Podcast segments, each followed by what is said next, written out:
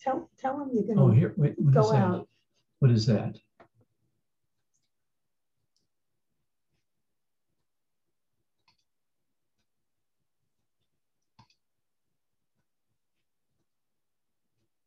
They're talking, you Um, can't hear them. Oh, can you hear me now? Uh, I, somehow my pic, you can't You're- see me, can mute. you? You're on. I can I cannot see you, but I can hear you. Oh, okay. Okay. I don't know, good something screwed up here. You can back but, out, uh, try again. Yeah. What can I say? Uh, we'll try and fool around here a little bit, but I, I'm pretty sure the camera is on.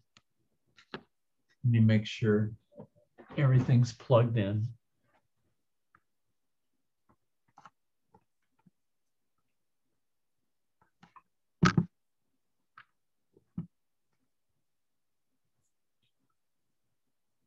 Hey, okay.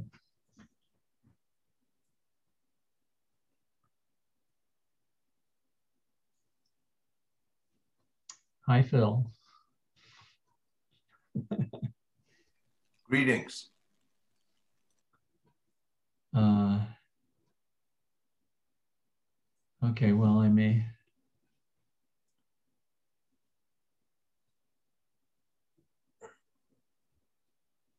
Hmm.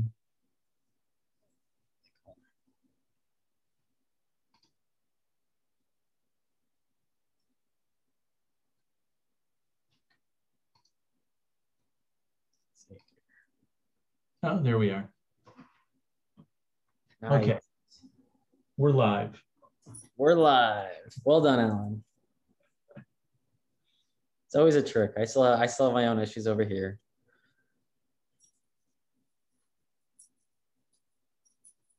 But hey.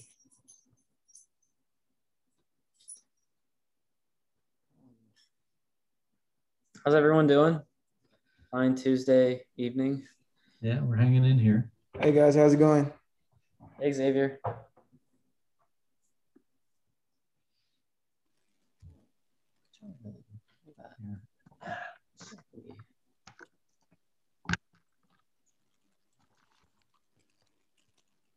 Let's see if that's better. Uh,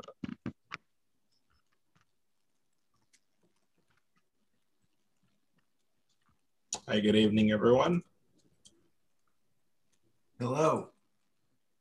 Good evening. John.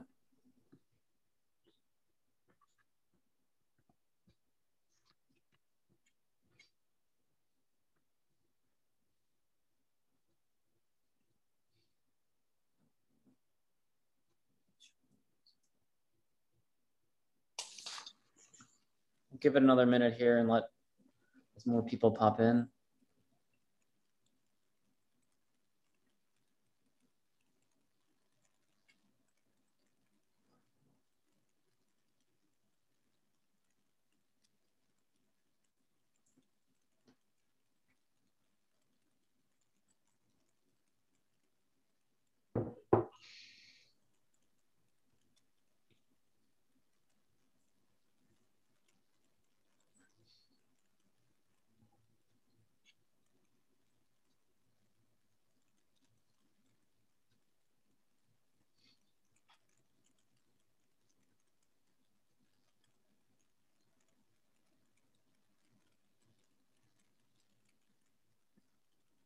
Great. Awesome.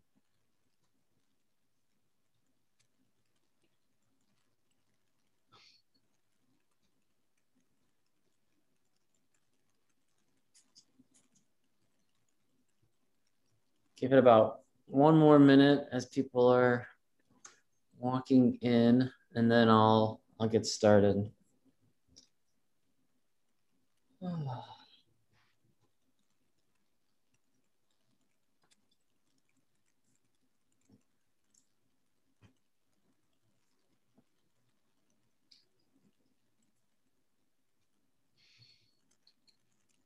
Dan, the neighborhood association meeting up on the screen says at the bottom, June 2021.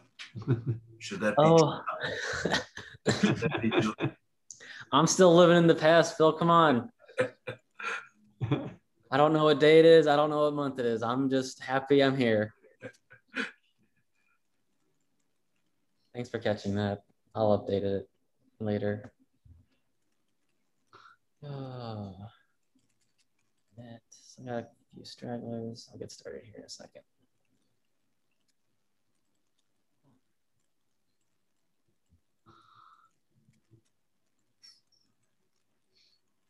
That's why no one's here. the meeting already happened. Already happened. It was a great meeting. Everyone remembers it. Top of the town.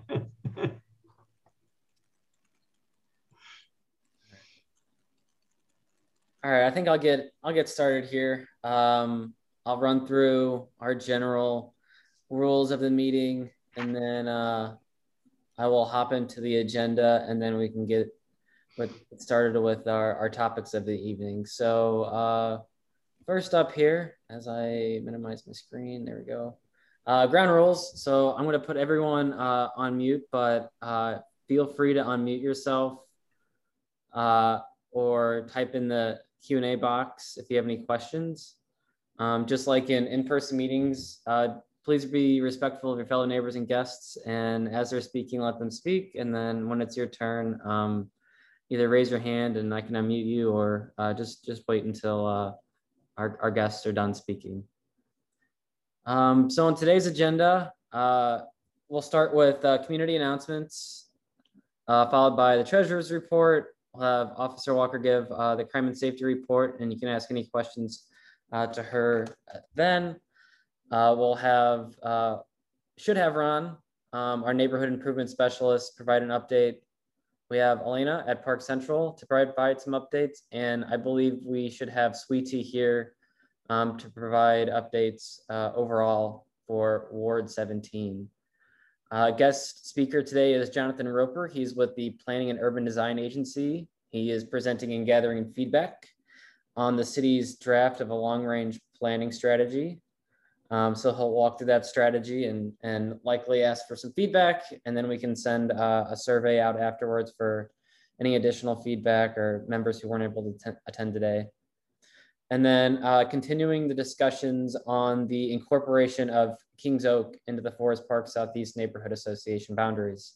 Uh, we've drafted some bylaws that incorporate their boundaries into our association, and uh, we'll highlight the updates made to the bylaws um, at our last meeting uh, in June, uh, we discussed uh, the possibility of changing our bylaws to incorporate their neighborhood and uh, consensus in June was everyone felt pretty good about that.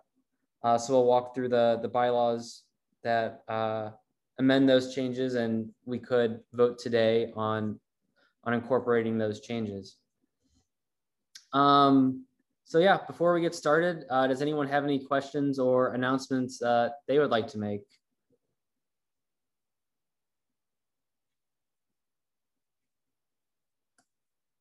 Take that as a no. All right.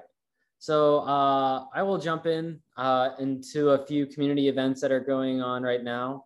Um, Elena might be able to speak more about this, but uh, there are there's a uh, gender affirming spaces training um, if you are interested in that, uh, you can either email her or Carrie at those emails listed on the side there, Elena at pcd-stl.org uh, and Carrie at carrieburnett.com. Uh, Elena, do you want to talk about this at all or? Uh... Sure, I can talk about it a little bit. Um, cool. Sorry, I'm actually running from another meeting that went over. Um, so I'm outside right now. but um, so yeah, we are we've been offering these trainings for safer spaces to the business community in the Grove. Um, but we actually have some extra slots that are open. We only have about 26 people signed up right now, I think. Um, so for this gender affirming spaces training, if you would like to be a part of it, we can send you the registration link. Um, it just kind of covers about how to um, create a safer environment for um, different gender types. Um, so it's really exciting. Um, the first time we've offered it to the public and not just to businesses. Um, it's the last time it's going to be offered for free. So just let me know if you want to register for it. Awesome. Thank you. Yeah. Uh, again, her email and Carrie's email are there on the side. Uh, so if you'd like to register, uh, email one of them and they can send you the registration link. Thank you, Lena. Uh, our other events that are happening uh, this year include National Night Out. So uh, the Neighborhood Association is planning uh, to hold its National Night Out celebration on uh, Saturday, September 11th at 5.30 at Chouteau Park. We plan to have a food truck like we've had in previous years, uh, some vendors, which include local businesses and other organizations tied to the neighborhood, some games, um, as well as our uh, local uh, fire and safety officials as well.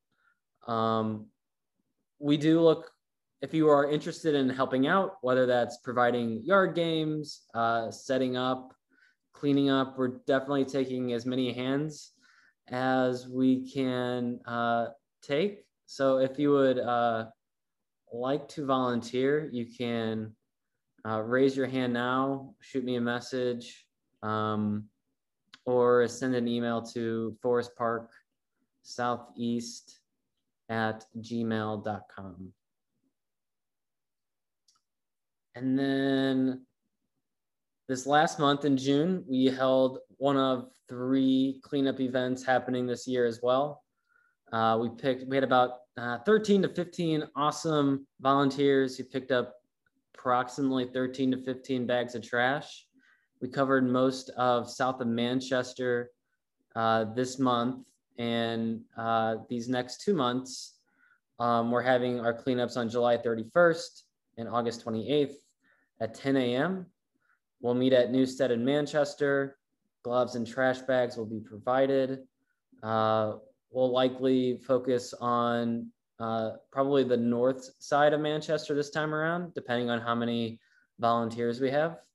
Um, but if you would like to be part of that, you can shoot uh, us an email at forestparksoutheast at gmail.com, or you can head to our Facebook page where there's a Facebook event and you can just say you're interested or you're going.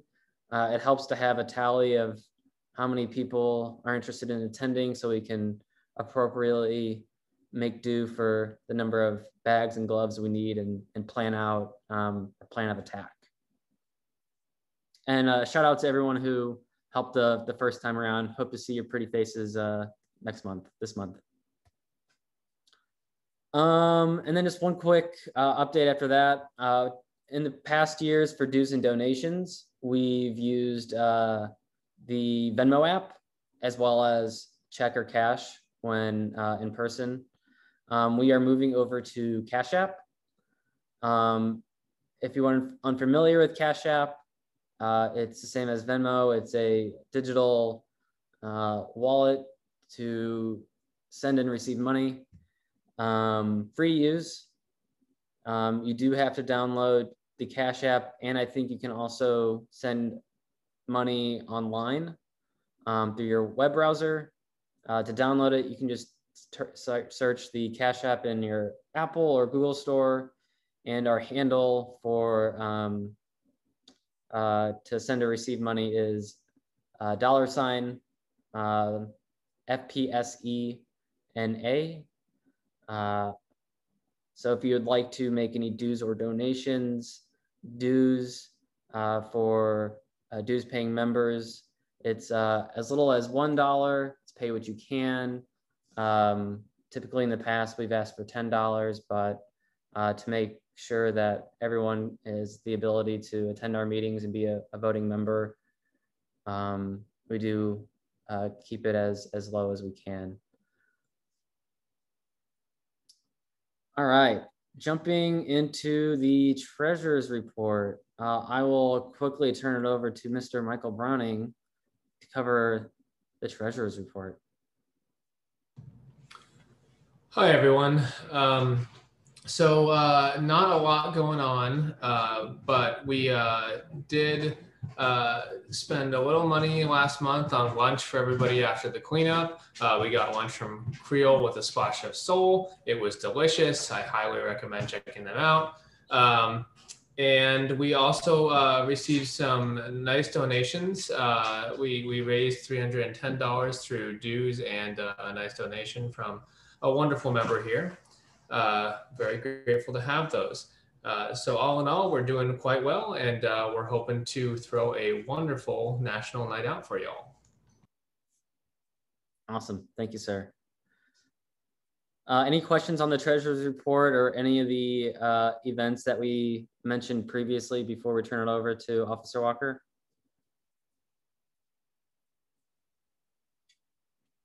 Awesome, cool. Um, Officer Walker, I'll turn it over to you for the for the crime and safety report. Hello, hello, everyone. How's everybody doing? Doing good. Um, has um, I'm guessing everybody had a chance to read over you guys the weekly crime report that I sent out earlier today. I Um, don't think we've had a chance to look at it, but Okay. So it's basically saying, you know, the car larcenies along the Manchester Grove, you know, area, Chouteau Sarah, Manchester. Um, pretty much the same car break-ins, um, couple of stealing unders, and a couple of assaults. Uh, I'm not sure if anybody had any questions or wanted to know what was going on since I have been gone away on vacation since uh, June 23rd. So I'm playing catch up here. Um, but if you have any questions about anything, you need to know anything, let me know. Um, I did go back over you guys' crime reports from, I started it up from July the 1st up until the 18th. Um, just going through like some of the crimes that you guys had. You had a total of 23 accidents in you guys' area. You had one auto theft that was on Chouteau. You had 11 calls for burglar alarms or um, open doors you had two issues dealing with um, CIT issues, you know, dealing with um, someone with mental Ill- illnesses. You had a total of 14 destruction of properties. The majority of these like Manchester, Chouteau area, and Gibson. You had nine calls for disturbances, which I'm going to believe that was all relative to um, clubs, um, based on the time frames that um, that's listed on here. So I'm guessing there must have been a lot of partying going on at the clubs you had a total of nine domestic disturbances in you guys' neighborhood, and a lot of those are happening over in the 4400 block of Gibson or 4300 block of Gibson. You had a couple of calls for fights on uh, Manchester. I believe this past one was a pool fight gone wrong, pool party fight gone wrong on Manchester, I believe. Fourth of July, you guys had like seven calls for fireworks on the fourth. Uh, we had one call for a flourishing where somebody pointed a gun or waved a gun at somebody. Um, a couple of informations on disturbances, meaning, you know, it could have been a domestic incident or outside incident. Somebody, you know, just followed up and called and reported it. Um, one accidental injury. Not sure exactly what happened with that. And you had a total of seven investigating autos where there could be like a suspicious auto, parked auto, derelict auto, something of that nature. Um, we had uh, 17 larcenies from vehicles. And again, along that Manchester area, Chouteau area, Arco and Papin. And um, a couple of people down, person down calls, and that could have been, you know, homeless sleeping on a curb or somebody having some type of medical issue. So you have four of those. Um, one call for shots fired in the 4300 block of Nor- uh, Norfolk, and somebody recovered an article once over on Chouteau. You had one license plate stolen, and we received 13 calls again for suspicious persons, meaning it could have been people sitting in cars. I don't know if it was drug sales or just somebody out of you know, looking out of place. You had 13 calls for that, one tampering for an auto, and one call for a working fire or arson. That pretty much sums up all you guys' activity um, from July the 1st to the 18th. Thank you. Does anybody have any questions on the report or any concerns they have in the neighborhood that they would like to, to share with Officer Walker at this time?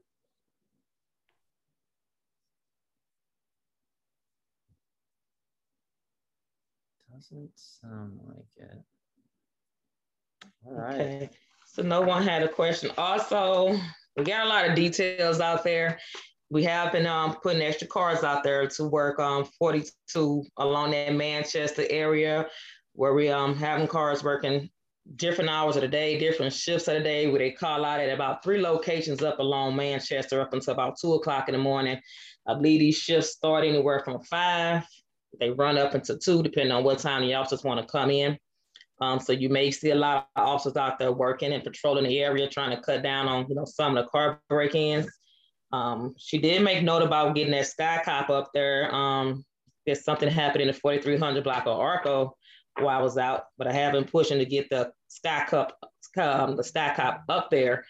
But again, they put it in, you know, the areas that are having a lot of crime. But I feel that Forest Park Southeast is getting hit a lot. So you guys will see it up there. I know she's going to be parking along uh, Manchester quite a bit um, this week and throughout the rest of the month, um, especially along the club areas, because we're just getting hit and, you know, trying to control some of this club uh, activity. But you guys will see us out there. Um, hopefully this will help cut down on some of these larcenies and car break-ins um, in the Grove area and Forest Park Southeast area. Noted. Cool. Is uh, is there some way to compare this year's with last year's? Uh, are there compar- is there comparable data that is uh, tabulated? As of right now, no. Um, because we just switched over to this new system and they're still working out the kinks. I did add the website link onto the email that I sent out um, yep. where you can go in um, on our website, on the department's website, and look at some of the NIBRS crime reports that they have on there. But because they're still working on it, we can't compare last year's crimes to this year's crime. So that's something they're still working on. So um, as of right now, whatever they have on their website, the department's website up on this NIBRS crime report, you guys are to see, um, you know, the crime that's going on. But per the email that um, they sent out to us, they they're not able to um, fully compare everything yet because they're still working on this new system, but they were able to get, you know, some crimes put on there so the citizens can go on there and look at the crime reports that we do have. Okay. Yeah. Yeah. And Dan has posted that link in the chat box. Yes. Yeah, so if you if you go to that link and scroll down a little bit, you can go to uh, the NIBRS crime comparison by neighborhood. And there's uh, three different links there for January through February, March through April, and, and May to June that you can uh, click and scroll down uh, and find the Forest Park Southeast neighborhood to find uh, specific counts for number of instances within our neighborhood. But as Officer Walker mentioned, there's no comparison to last year at this moment.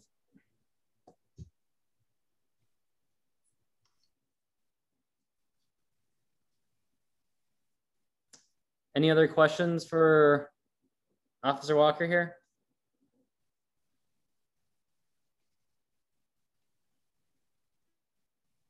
All right. All right. All right. So again, if you guys have any questions or concerns, you can always call me at 444-0170 or you can email me um, ncwalker at slmpd.org. Awesome. Thanks for hopping on. It's always a pleasure to have you. Anytime. All right. Thank you. All right. Uh, at this time, I don't know if uh, Mr. Ron Coleman is on right now. Uh, he said he would be able to attend, but I haven't heard from him. Um, so we'll skip over that for the moment. And if he hops on, uh, we'll let him speak. But I'm going to pop it over to Elena to talk um, about any Park Central development updates. Elena? All right. Hey, everyone. Um, happy to be home and not walking anymore. yeah. um, so we covered the GAP initiative piece. Um, Grove Fest is happening. It will be October 2nd. Um, so that's the first weekend, the first Saturday of October. Um, vendor applications are live. Uh, so if you go to grovestl.com slash grovefest. That's where you can get registration form there. Um, if you know any vendors who are looking to apply, um, and I will put that link in the chat here. Um, we also are actively taking applications for um, senior seasonal exterior maintenance. Um, and so I just dropped that flyer into the chat as well, so you can all take a look at that. Um, if you have any questions about that, just email Nyamka. Um, her email is on the flyer. Um, and for the Grove CID updates from there, it's been kind of slow recently. We're kind of just working with contractors to get the projects that we had implemented before in place. Um, so the Grove sign, the West sign should be coming up this weekend. Um, it's there's been a lot of delays with that. The um, contractor who works on that, they or who it was required to put it up because of the insurance claim. Um, they can only hang it on Sundays, and so like every Sunday has either been a holiday or bad weather, or they were out of town. so um, I talked to her this week and she said that this Sunday looks like good weather. She'll be in town. They should be able to get it up this weekend. So um, cross your fingers and look for that. Um, also note that on Sunday there will be some road closings there um, at that corner. Um, otherwise, they are in the process of getting city permits for the banners that we've talked about before. Um, so that's in the works. Uh, should happen in the next month or so. Um, they're looking at getting a bus, or sorry, not a bus, a bench at the bus stop um, at Sarah and Manchester. So where that like mouse statue is. Um, a lot of people like to sit on the mouse, I guess. So they were hoping to get a bench there. Um, we're looking into different options for that. It does seem like it might cost a bit more than they expected originally. So I'm, uh, they're having a public services committee meeting tomorrow to discuss what their options are. And I'm looking into different things with the city to see if we can get some help with that. Um, they also, they added an extra trash pickup day because they did not have a trash pickup day on Saturday or on the weekends. And we noticed that the trash cans were overflowing a lot. So they now have a trash pickup on Saturdays. So that's exciting news, less trash in the street. Yeah. Um, and then as always, we're happy to listen to any um, suggestions from the community. If you guys want to see something implemented in the Grove, just um, let me know and I can let the board know and we can try to get work with you all to figure that out.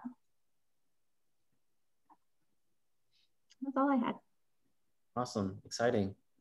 Love a park bench. Do you know if the park bench will be covered or not? Um, the one that they were originally looking at will not be covered. Um, but if we work with the city, maybe we can figure out a way to get it covered. That would be ideal. Mm -hmm. Okay.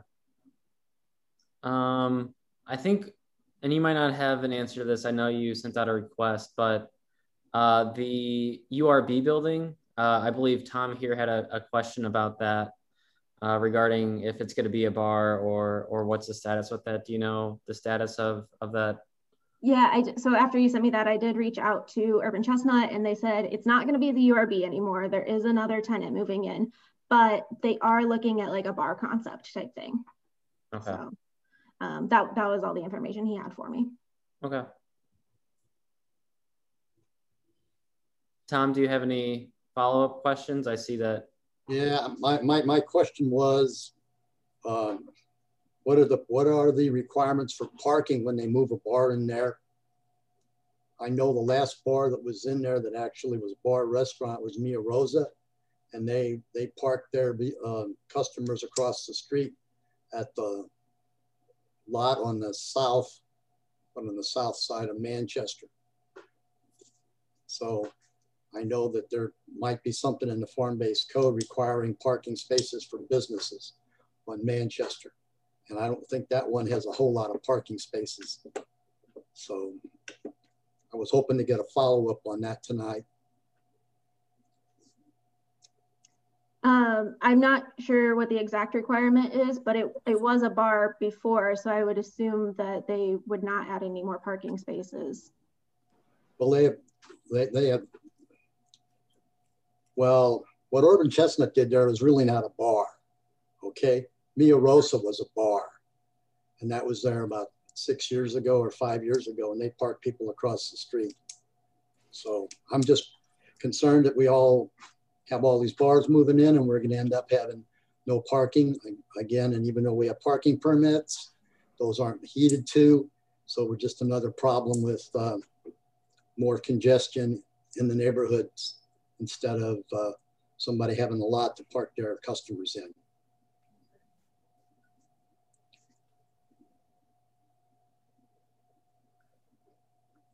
Tom, I can kind of jump in. It, the, this is Ron with the city, everybody. Um, I'm pretty sure that because Manchester's a business district, that the uh, street parking and the neighborhood or the street parking around the business district is is satisfies any code requirements.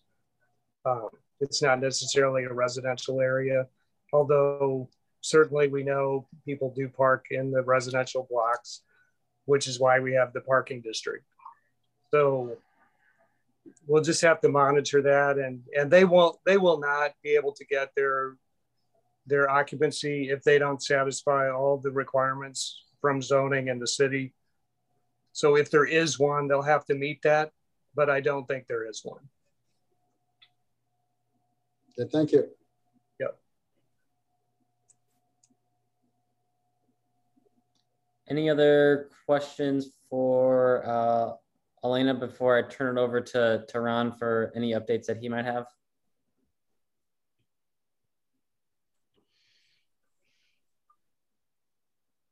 Take that as a no. Awesome.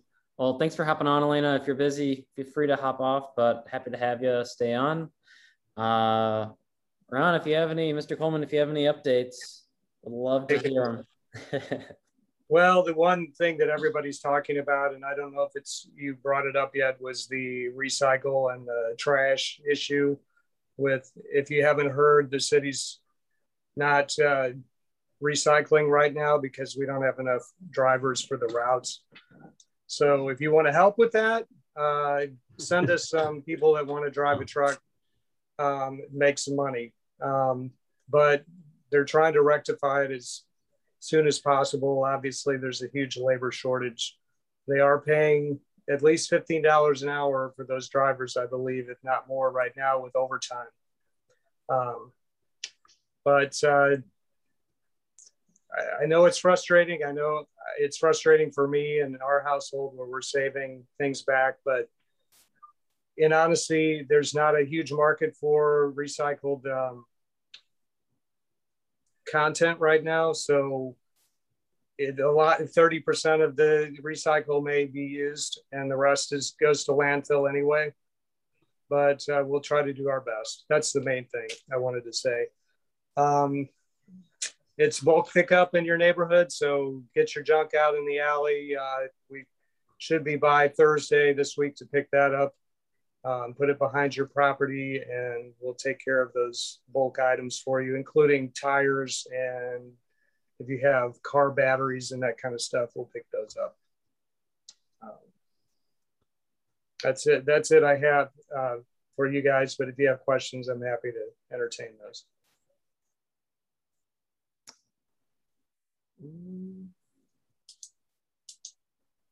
I don't I don't have any questions, just some observations. Uh, the ADA ramps, those look like they were uh, torn out and and and restored to compliance along uh, a couple intersections there on I think it was yeah.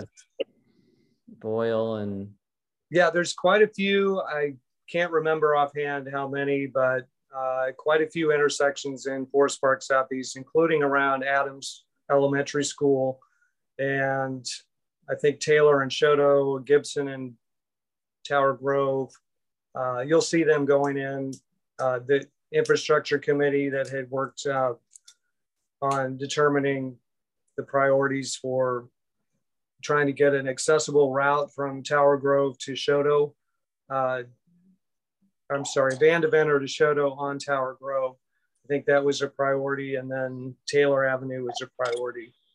But um, that's that's going forward. So I'm glad to glad to see that. And the street paving as well on Boyle. That I'm sure everybody will be happy with that after all the complaints. so Ron, uh, this is Alan. I'm just uh, wanting uh, what you know. What is an update on the uh, park on Chouteau Park? I mean, the two things that I'm most interested in is completing the basketball court and uh, the picnic tables that uh, you know uh, what is the status of that this area looks like a disaster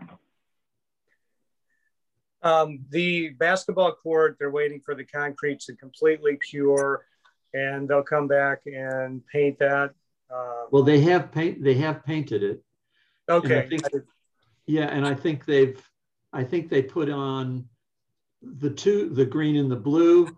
They have to do the striping okay. Uh, lines, but they've okay. done two, they've done two coats on that. Okay. But I'm just wondering, uh, they're going to wait, I assume, until it's all painted before they put the hoops up. Yes, that, but that that was all part of the same project, and it's the same contractor, so they they did tell me that would be moving forward soon, and apparently it is. So that's great. And do you know anything more about the uh, picnic benches? I do not, and I think there was an additional litter barrel and maybe another bench that was going in, but uh, that I'll I'll double check on that and make sure they haven't forgotten about it.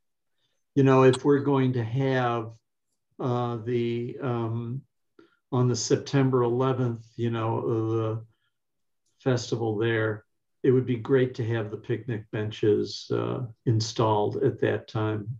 Good. Yeah, I'll target that. Okay. Yeah, before that, for sure. Okay, thank you. Mm-hmm.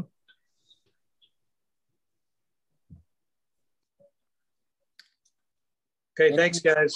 Good to see you. I'll stay on and answer any questions if they come up throughout the meeting. Okay, sounds good. Thank you, Ron. Yep. All right. Uh, we are going to hop over to, I believe I saw Sweet-T join. So we have, uh, uh, would love to hear from you, Sweet-T, on any updates you might have uh, throughout the neighborhood or anything you'd like to share with us.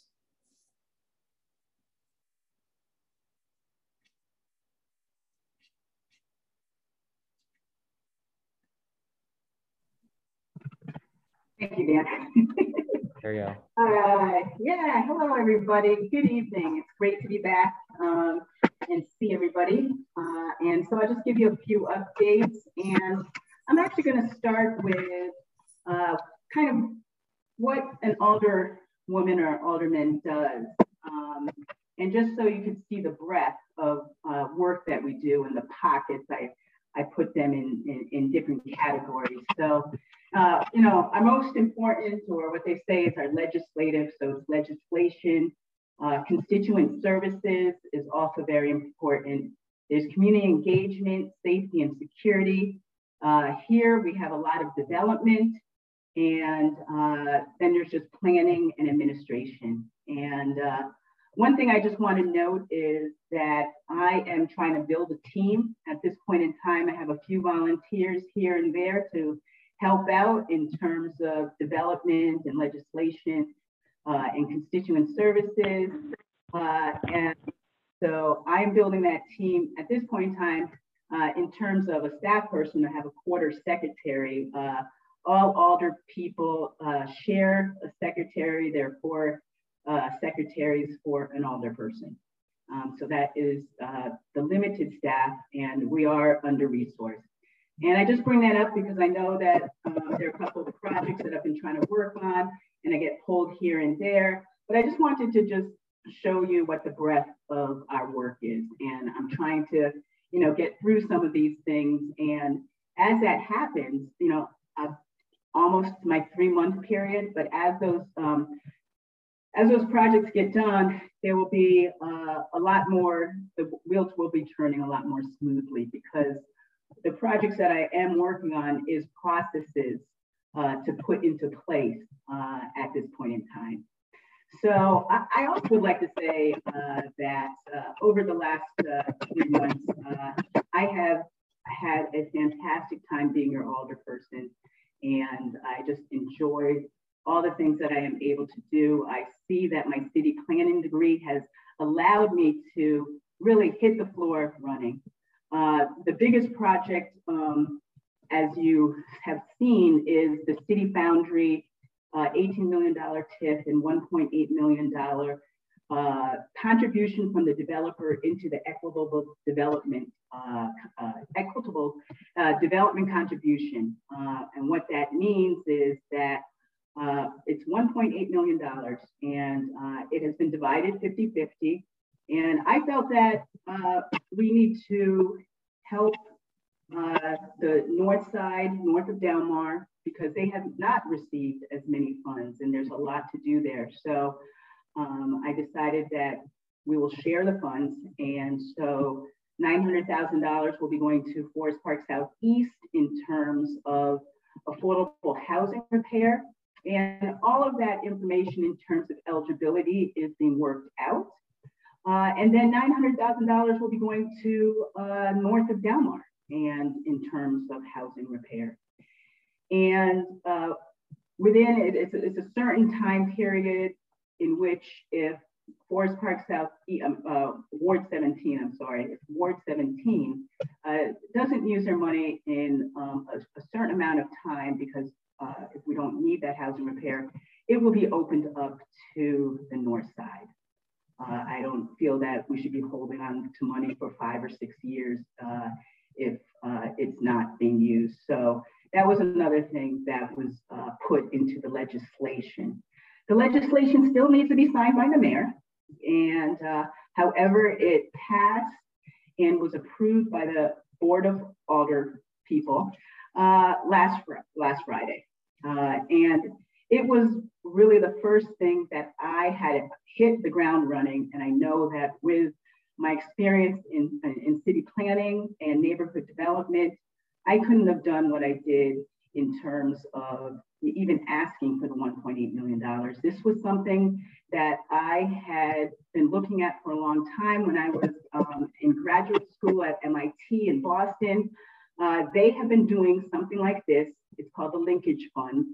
And uh, they have been doing it since 1986, uh, in which multi-million dollar developments and developers need to put a certain percentage into the linkage fund. And what they use the um, money for is 80% goes for affordable housing, repair, and development, and 20% goes for workforce development. And that this is a pilot program and this is just spearheaded, you know, we will, be, we will be able to develop it further. However, because I got into office and this got onto my plate three days after my getting into office, um, we have what we have. But it's a good start. And I see that a lot of people are um, seeing that, uh, you know, we can do something different and we could bring in best examples from other places and we could develop them here. And, you know, this is the way in which we will create a stronger city when everybody thrives. You know, and I promoted that. Don't leave anybody behind. And so, again, that's why I wanted the bridge and, and, and provide, again, um, funding 50% of it going to the north side. So that was a, that's a big win for everybody. Um, and we'll see what happens.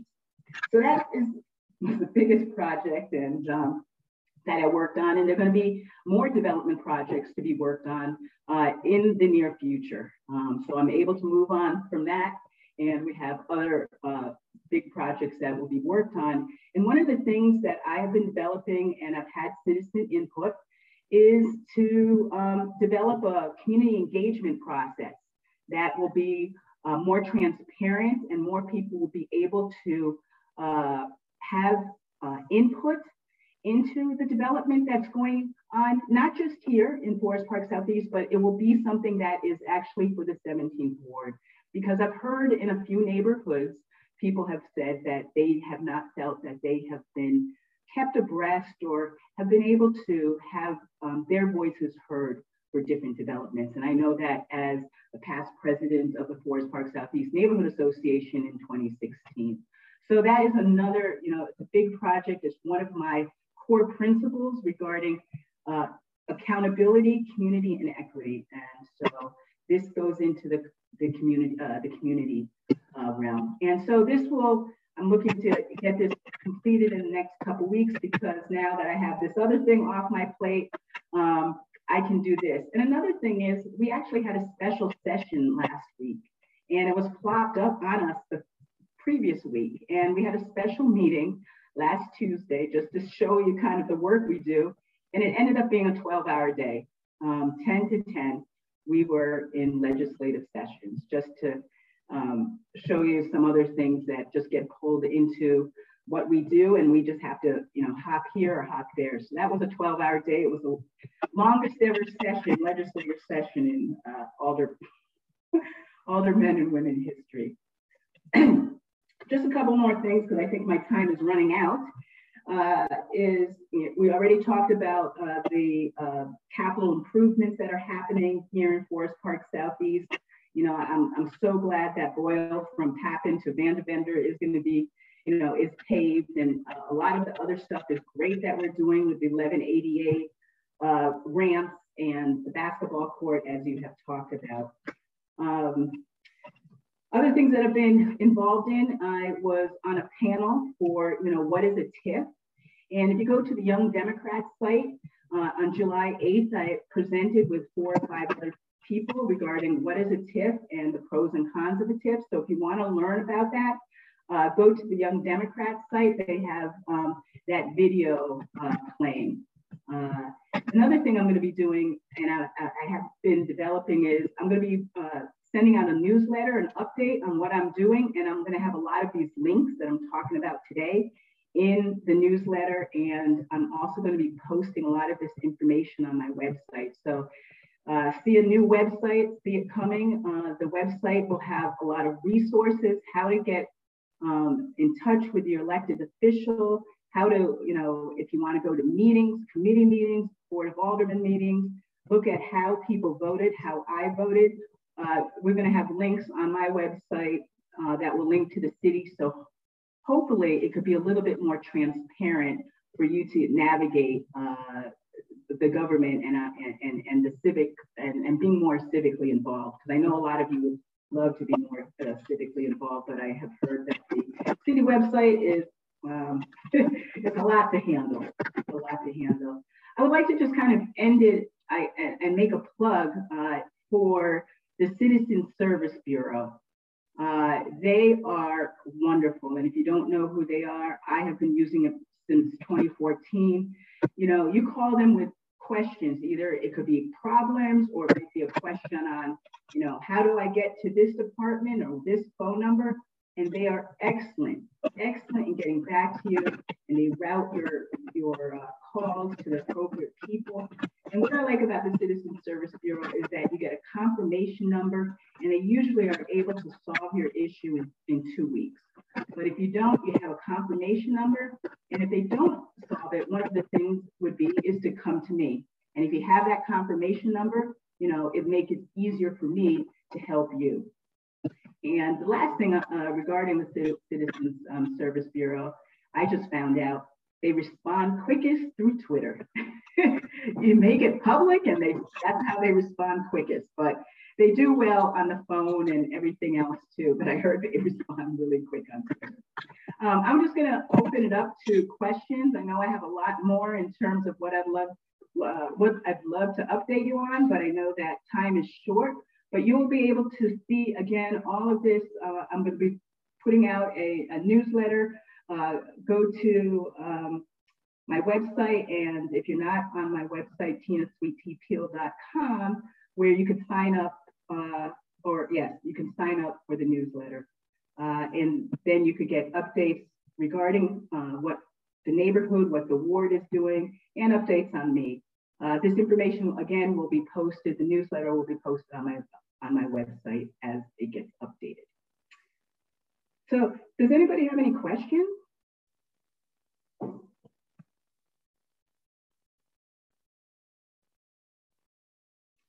What's the Twitter handle for the thing. Uh, the Twitter handle for CSB uh, let's see, I had it, it was at CSB STL. I do not have it on, I don't have it right now. I could, oh, here it is, at STL CSB. So you could post that into, I'll, I'll post it in the chat. Again, at sign STL CSB is the Twitter handle. And the phone number is 314-622-4800. And uh, after I talk, I could put this into the Twitter, uh, I could put it into your chat. Uh, I didn't see any questions and I left out two things I'd like to just um, mention. And that is on um, July 28th, next week, um, Midtown Community Services has um, activities for children. And they're going to have the second Peace Parade. And so at uh, 1202 South Boyle at Midtown Community Services, uh, there will be there will be a parade of children holding signs and going up the block and um, you know talking about and promoting peace. And that will be at 10 a.m. and it's called the Peace Parade. They did one last month, and they would love your support if you're able to go out there for a few minutes. So um, that's an activity that's happening in our neighborhood. And then lastly, um, in regard to, as I mentioned, uh, I could use as much support as I can, and I'll be posting this onto the website too. Uh, I'm gonna, I'm trying to develop different committees and different like task forces to help out. Um, and the committees at this point in time will be community engagement, uh, safety and security, um, and last one, oh, social media and communications. And so if I can, you know, if there's any volunteers, uh, you can either go to my website and get my email and uh, tell me that you'd love, love to volunteer for something. And if you heard, if you didn't hear something, please, well, and you want to volunteer, just contact me and we could just talk about what's needed. Um, so that it would be very, very helpful. So thank you. Any questions?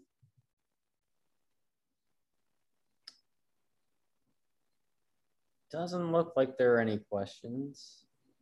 Would you love to chat with you? Uh, yes, uh, Lisa. Well, I moved to Denver. I moved to St. Louis from Denver too, but that was in 2012.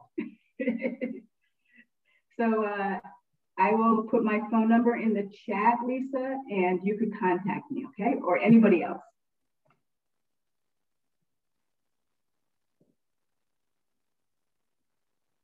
Cool. Any other questions for Sweet-T? All right. Well, thanks for joining, Sweet-T. Um, you're always invited. We'll include you on our uh, agendas for the coming months. Um, yeah, appreciate you joining and, and, and talking to us today. Great, thank you. Yeah, thank you. All right. Up next is uh, Jonathan Roper from the uh, Planning and Urban Design Agency. Uh, Jonathan, I'll turn it over to you to, to get the ball rolling.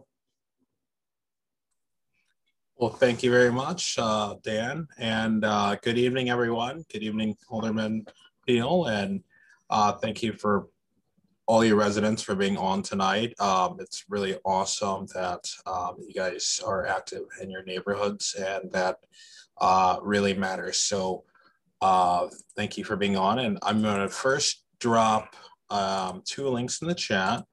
The first one is the what I'll discuss this evening, which is the neighborhood planning strategy with the city of St. Louis. And the second will be a feedback survey um, that you uh, take. It's anonymous as well.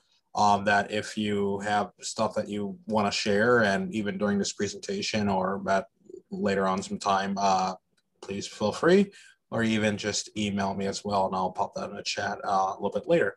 Um, my name is Jonathan Roper. I am the senior planner with the City of St. Louis, um, the Urban Planning and Urban Design Agency, where uh, we have been tasked to do neighborhood planning for all 79 neighborhoods of the City of St. Louis. And um, Dan, would you mind if I share my screen? I have a little presentation if um, if you would like to see it. Yep. Let me give you sharing capabilities here real quick. And I'll put my email in the chat real quick.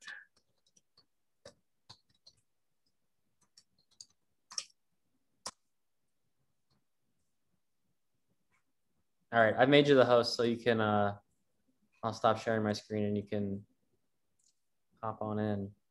All right, I'm going to share this and slideshow from the beginning. All right, are you seeing the um, like a PowerPoint presentation at this point? Yep, that looks good. All right, let's do it then. Um, so the city of St. Louis, um, over its history, it really hasn't had a lot of uh, city planning done overall. There's been uh, roughly three plans adopted since 2017, and overall, there's around seven plans in the city of St. Louis. Uh, that doesn't barely cover St. Louis.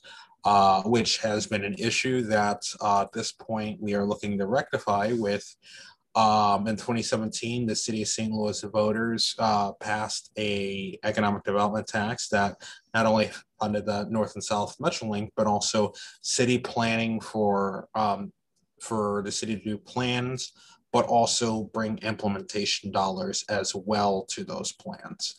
Um, so, in the last uh, few years or so, uh, my colleagues have um, made a neighborhood planning strategy to engage all 70, 79 neighborhoods, not at once, but all 79 neighborhoods um, in a cohesive manner that will take um, several years.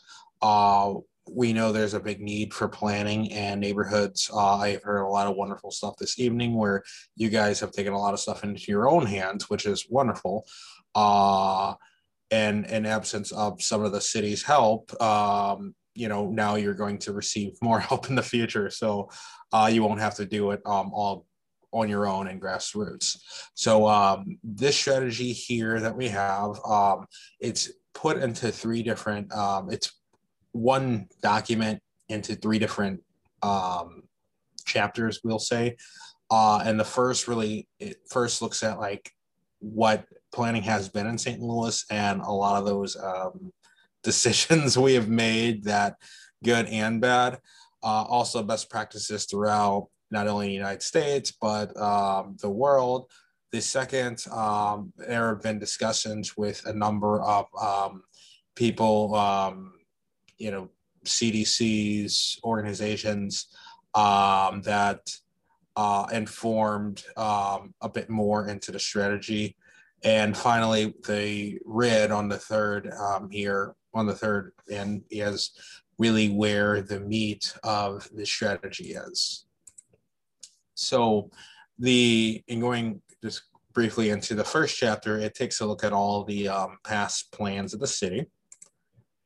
Uh, we do we are aware um, of um, planning a lot of times in African American communities that was less than equitable and more so a top down approach where a lot of people from outside of a community made decisions and plans for people within a community without their um, really their voice or their say so in that.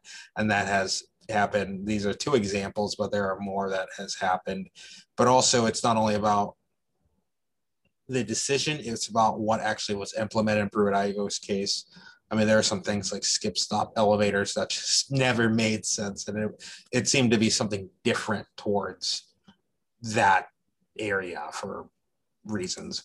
Um, so the evolution of planning, we looked at a lot of um, top-down approach where uh, people in the city, like in positions like myself, um, have really forced on a community policies and procedures that really might not have resonated with the community. Um, in the last 20 years or so, we have seen more of the neighborhood in lieu of St. Louis planning, um, as we talked about the number of plans that we don't have in St. Louis to cover the 70 neighborhoods. Um, you guys really have been pretty active in advocates for yourself.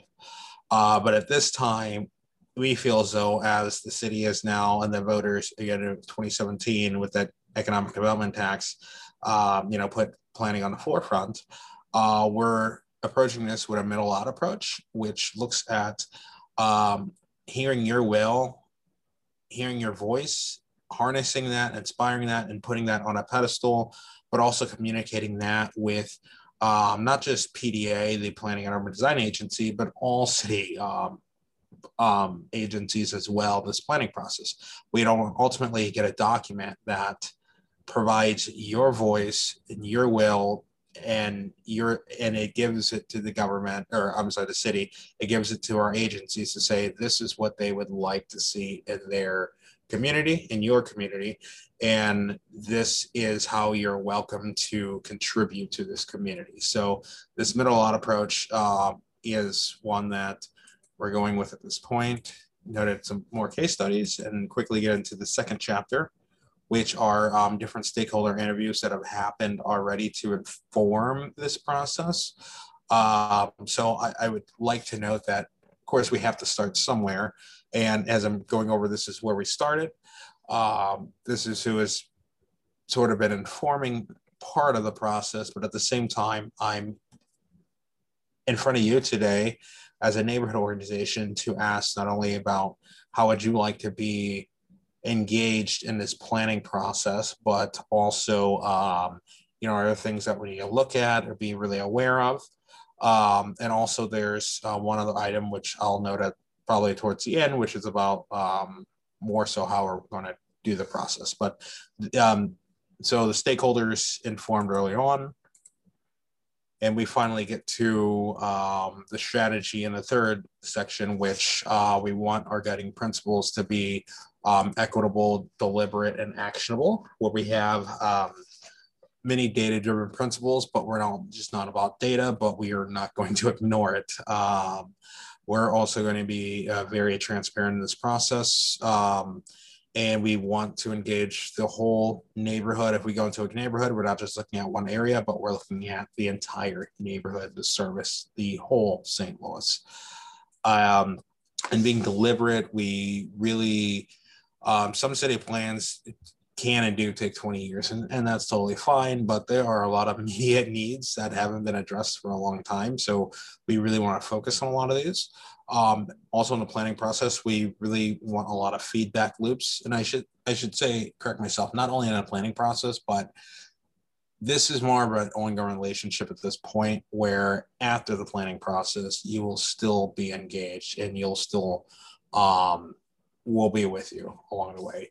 Uh, we'll look at what you guys have done already, and we want to focus on building up what's new. I know uh, Park Central is on the line, and they have um, you know, they talk about the Grove. There's other plans. Um, your alderman has mentioned a few things as well, and I we want to integrate everything into this and make sure that uh, we do this together because that's really the only way that that's what we're putting out there is we do this together. That's really the way. Um, we want to be actionable as well. Uh, we really want to have um, as I mentioned before, many city departments on board with this. So not that you come up with an idea and then at the end of it, we give it over to the city and they say what's wrong with it, but we want to make sure that the city's involved, the agencies are involved in the process so they can inform and we can have a discussion during the process to see what's uh, we can do and what we um, what capabilities are. The planning process takes roughly. And I'm going to stop real quick. Are there any questions thus far uh, before I get more into the planning process?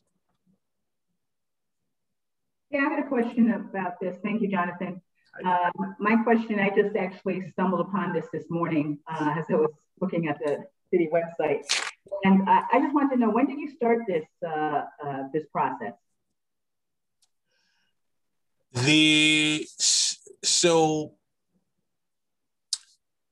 this process started, I would say, in 2018. I know um, COVID has pushed a few things back. Also, in this process, um, so I myself um, am a new planner since February uh, with the city of St. Louis, that is. And so there was also another planner, uh, Alexa Sita, who's my colleague, who was hired uh, uh, with PDA last uh, fall or winter. So there's been more capacity building on the cities, and um, there's also been the going back to you know a few slides ago, all these interviews and stuff. So um, some of this has been, and I apologize that I don't know all the information behind all the backstories, and I can get a little more if you want to into it. But um, but it's been about since 20, I would say, 18.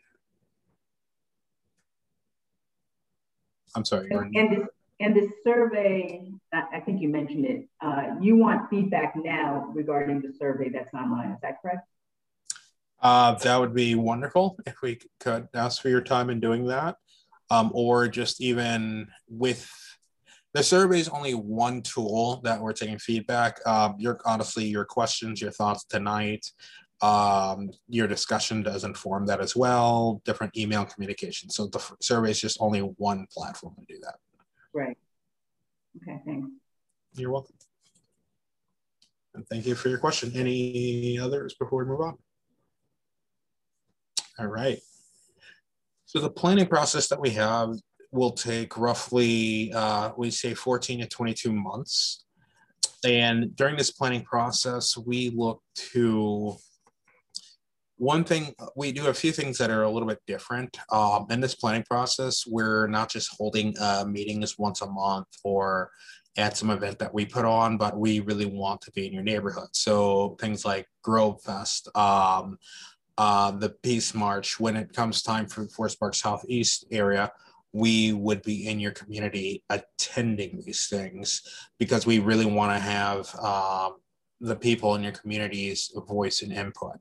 Um, also, we strive to make these um, planning engaging. So it's not like you're having a lecture or you're in a school classroom, you know, having to learn uh, and taking a test. It's more just going to be questions about, you know, you let us know what's on your mind. You know, I heard of many things that sometimes I would say, in a way, does deal with planning. You know, you mentioned trash in some way, shape, or form. Those things deal with planning.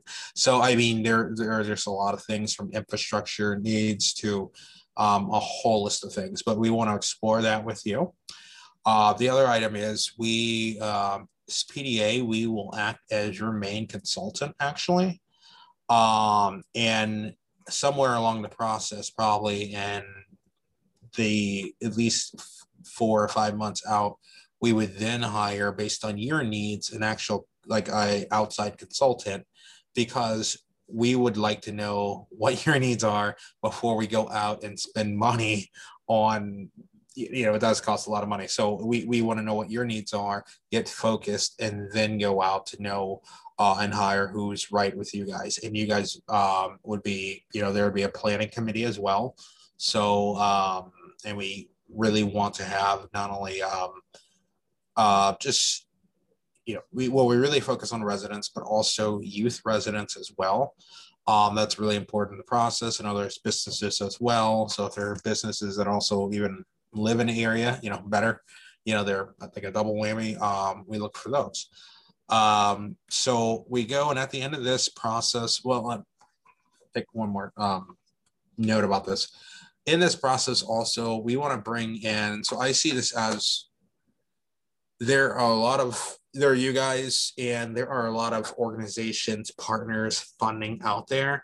The city doesn't want to hog all these. So we're going to be conveners and having them come to the process as well. So if you're talking about, you know, greenways, I know there's the um, Brickline Greenway that's going down uh, Sarah. So I mean, we really want to make sure that all these partners are at the table at the time. Uh, we'll have plenty of public engagement, um, different media platforms as well. Um, so there's no just one standard type that we're looking to do in these um, an actual neighborhood plan we have uh, many different topics that we want to bring to your attention that we want to look at um, at the same time, uh, I know there are specialty topics or focus areas that your neighborhood's going to have that we also want to make sure that we cover as well. So there's many things on the table. We just want to make sure that uh, no matter what we do, we're being actionable with it, where we can really put strategies that actually get implementation done. I, um, so I mentioned 79 neighborhoods, and we're looking to um, do this in a clustering manner where we would actually cluster Forest Park Southeast with another neighborhood. Um, so the second item I would ask, uh, well, the third, besides your attention and feedback on this, would be to give me more feedback on the cluster and where you guys would be. So uh, we were looking at um, before we get into the clusters, how we, uh, well, actually, I'll just go right into the clusters, and that's really small. So let's see if I can zoom in. zoom in some more. Hmm. It, can people see that? I'm looking at you. All right. Wonderful. So we're um we have roughly 30 or so clusters at this time and we're looking to uh, engage neighborhoods simultaneously you would still have independence from the meaning of um, each neighborhood would have its own like planning committee. There'd be different times where you and then the other adjoining neighborhood would get together and, and talk, discuss things. Um, these clusters, uh, what we're asking our feedback on is this right? Or is, you know, right now we have uh, Botanical Heights with Forest Park Southeast and also with Kings Oak.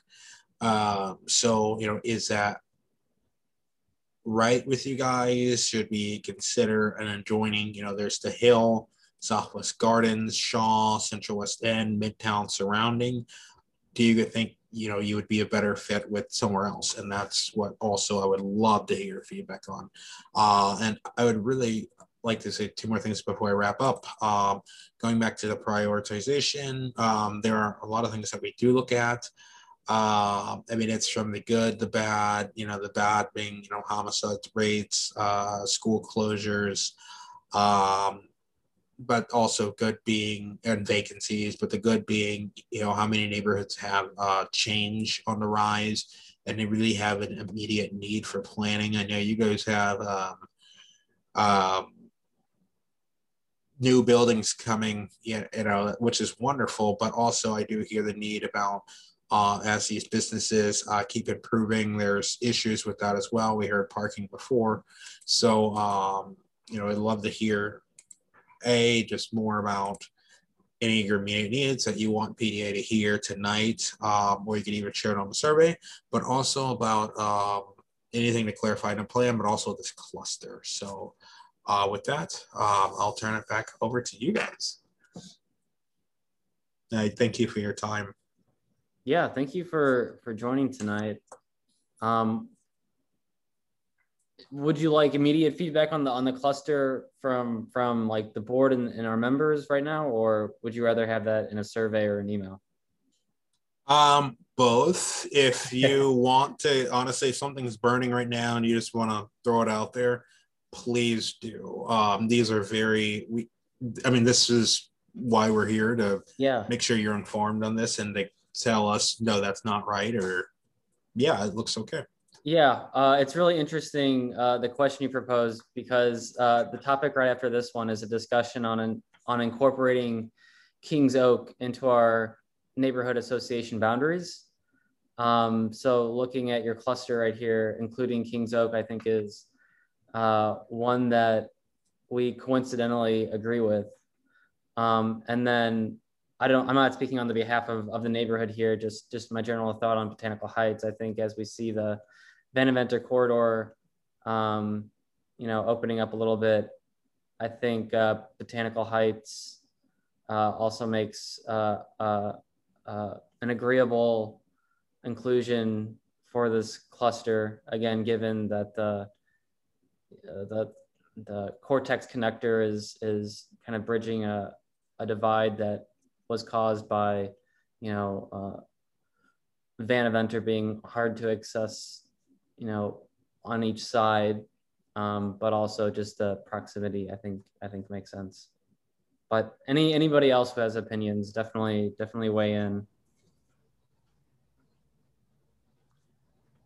Yeah, I also uh, agree that Kings Oak makes lots of sense to group with us, and so does Botanical Heights, uh, especially since we're talking about planning for the future.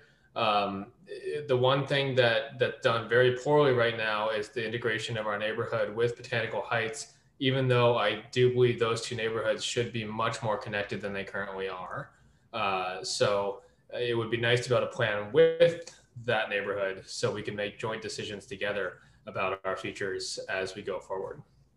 Yeah. Thank you.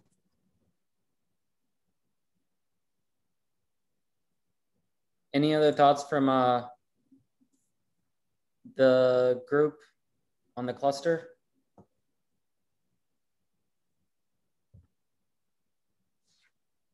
Cool.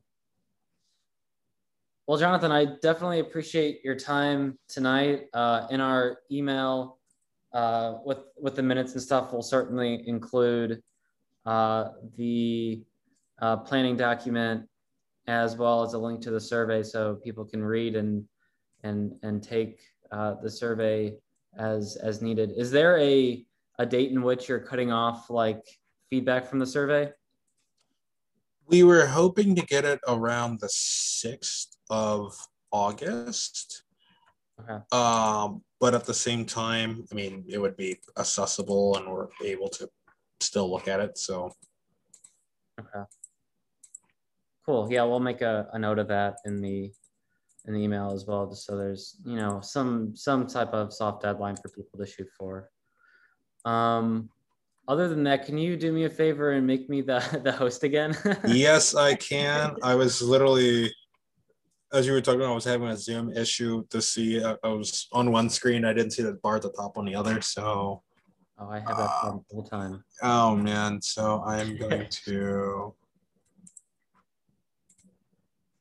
Perfect. There you are. Cool. Thank you. Uh, you're I welcome to stick. Ar- you're welcome to stick around and listen to our discussion about including into our boundaries. But uh, I know your time is precious, just as the rest of ours. So if you'd like to hop off, definitely appreciate your time. Actually, I think I'm going to call in in a moment to hear that because that's very interesting that you guys are talking about that. So, um, and I'm sure um, different people in the office would love to hear, you know, what that was, you know, the conversation. So yeah, I would relay that to them. So, but I uh, thank you guys for your time, and um, I um, will enjoy planning with you all in the future. So, thank you. Likewise, thank you so much. Yeah. All right, we're going to jump into the topic of uh, expanding the association boundaries to include Kings Oak. Uh, as mentioned, uh, we've had discussions about the inclusion of Kings Oak into our association boundaries in the previous months. Um, I believe we heard feedback from Sweet-T herself saying that when she was canvassing the neighborhood, that there were some residents who felt that they were not represented. They weren't big enough to have a neighborhood association.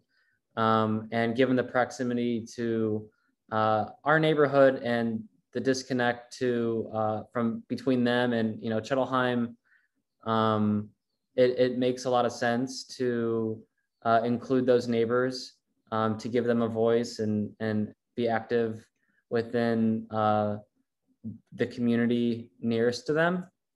Um, again, here's just a slide on background discussion. I just covered that. Um, and based on the conversation we had in, in May and in June, um, we drafted some bylaws, tweaked just a little bit of wording to include uh, the boundaries of Kings Oak into the neighborhood association boundaries. Um, I'll share those right here. Um, again, pretty, pretty minor edits. Edits are in red or crossed out. Um, they're included in articles one through four, which define the boundaries and who is able to participate in the neighborhood association. Um, the boundaries of, of Kings Oak is Oakland Ave on the north, Manchester Ave um, I believe on the south, Kings Highway on the east, and Macklind on the west. Um, like in any other, because of their boundaries, and um, they would be able to become dues paying members. Um, so if they're 18 or have a business in that neighborhood or are a uh, resident, just like in our neighborhood, uh, they would become uh, a general member should they pay dues. Um, and they would be able to make voting decisions um, that impact their neighborhood or their section of the neighborhood as much as ours and vice versa. Um, looking over this, um, again, pretty minor edits, but if, does anybody have any, any questions or, or comments regarding these, these bylaw edits? Um, the the boundaries uh, go all the way over to Macklind, uh, which would would include the Science Center, SLU High School, uh, Paraquad.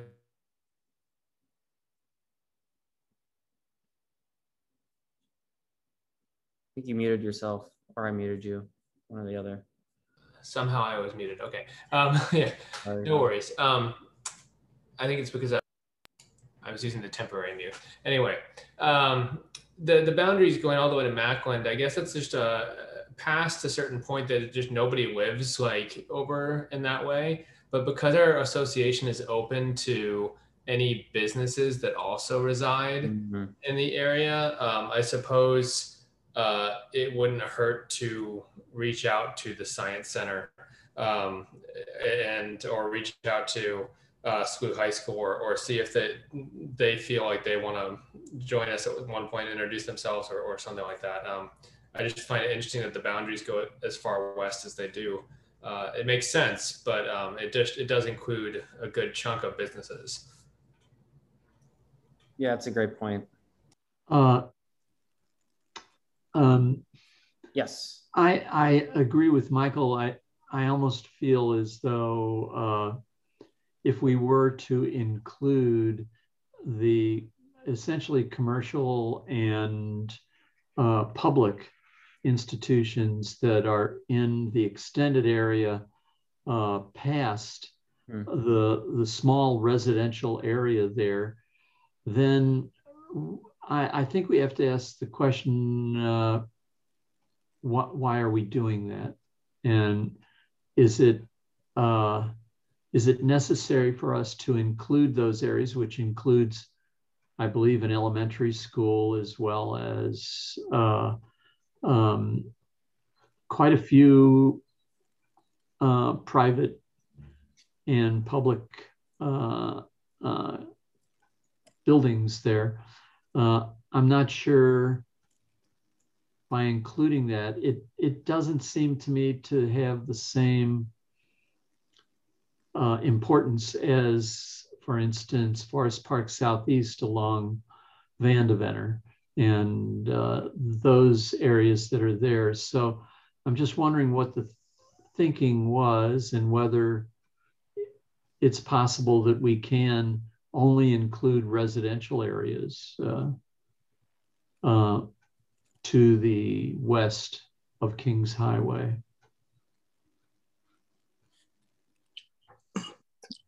Dan, do you know how many uh, members are actually, how many business members are in Forest Park Southeast? Are there any?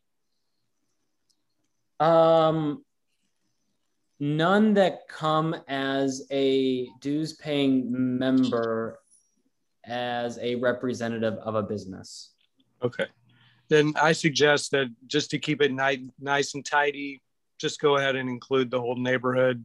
None of those people are going to join the association. And if they do, it's only going to be one or two votes. Um, it'd be nice to invite them, but I don't think it's going to affect your agenda at all, honestly.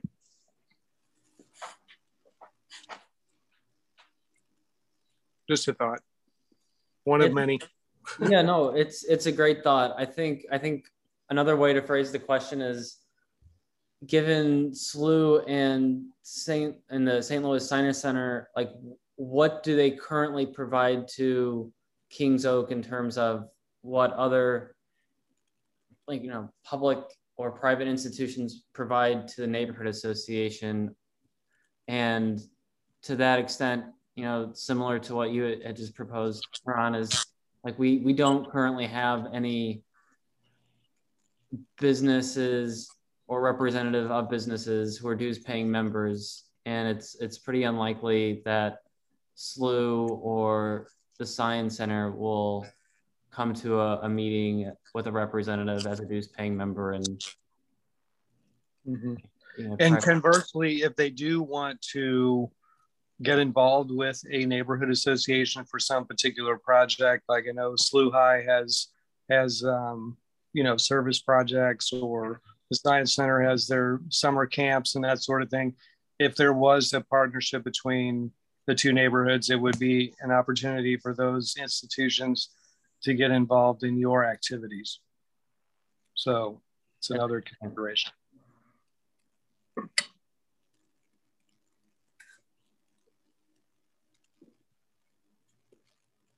um, does anyone else have any any any thoughts they'd like to share on this topic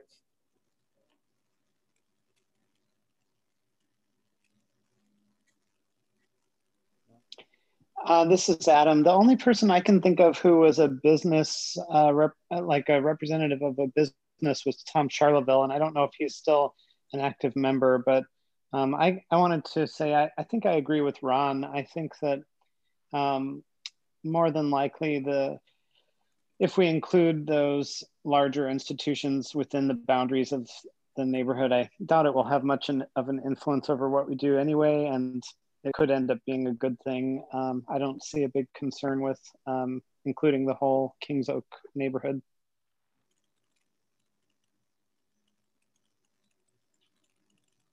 Okay. Um, well, we do have a majority board, so I, I, I, I think we could vote on this topic, but I'd be more comfortable if everyone on the board was in, in attendance um, to do so. So we might hold this until the beginning of, of next month to vote on. Before we move on, was there anybody else that had a concern about about proceeding with this?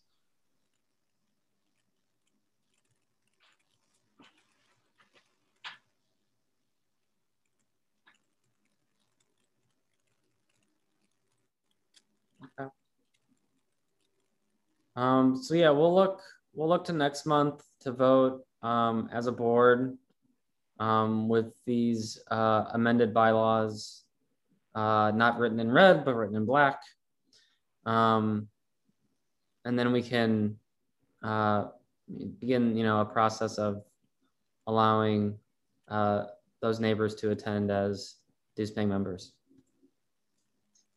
Um, that is all for tonight, but just uh, recapping here that um, if you'd like to uh, be included in gender affirming spaces training, uh, you can email Elena or Carrie. Uh, we have National Night on, on September 11th.